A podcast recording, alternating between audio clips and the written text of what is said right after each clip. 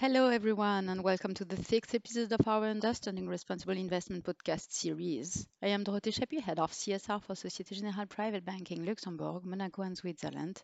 And today I am with Gilles Guédon, in charge of the external funds offer for Societe Generale Private Banking. Gilles, I want to invest in a responsible and sustainable way, and I discovered in previous episodes that there are different approaches. It's not always easy to find your way around. Europe is the most dynamic region in the world in terms of innovation and sustainable investment, and from one country to another, the practices for taking into account environmental, social, and governance criteria are varied. In this context, it is true that benchmarks are needed. It is for this reason that European regulators are going to reinforce the expectation vis-à-vis financial institutions in a major sustainable finance project.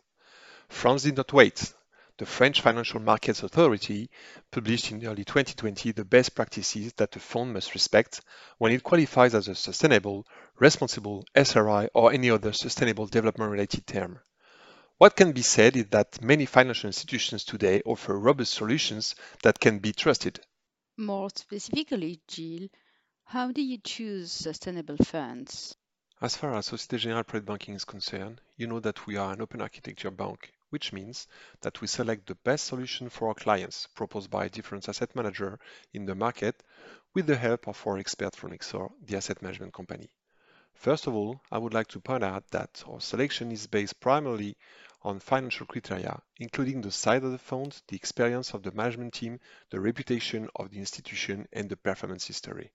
These financial criteria are of course applied when it comes to selecting a sustainable fund.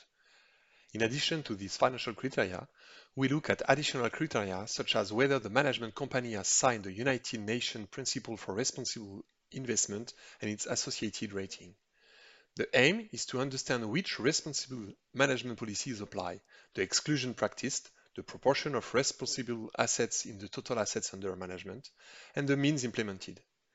We check the existence of a voting and commitment policy and whether the fund has an SRI label. These elements are part of a questionnaire that we send every year to the various partner management companies. Finally, we look at the elements indicated in the extra financial reports of sustainable funds, and in particular the data on carbon emissions. I have a better understanding of your selection process for sustainable funds now. But what does it look like so far? As we speak, we have referenced 25 sustainable funds, 19 equity funds, 6 bond funds, and 3 money market funds. To this list, we can add the sustainable ETFs of our partners, including Lyxor. And I believe that the topics of sustainable ETF funds will be subject of a dedicated podcast. So I won't go into detail on this point. Thank you, Gilles. We have understood how Societe Generale Private Banking selects external sustainable funds.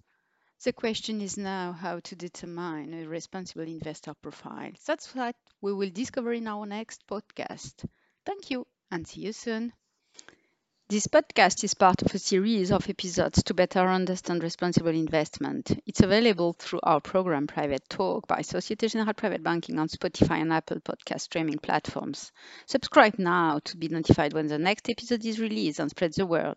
You can find the script for the episode on the Societe Generale Private Banking website www.privatebanking.societegenerale.com.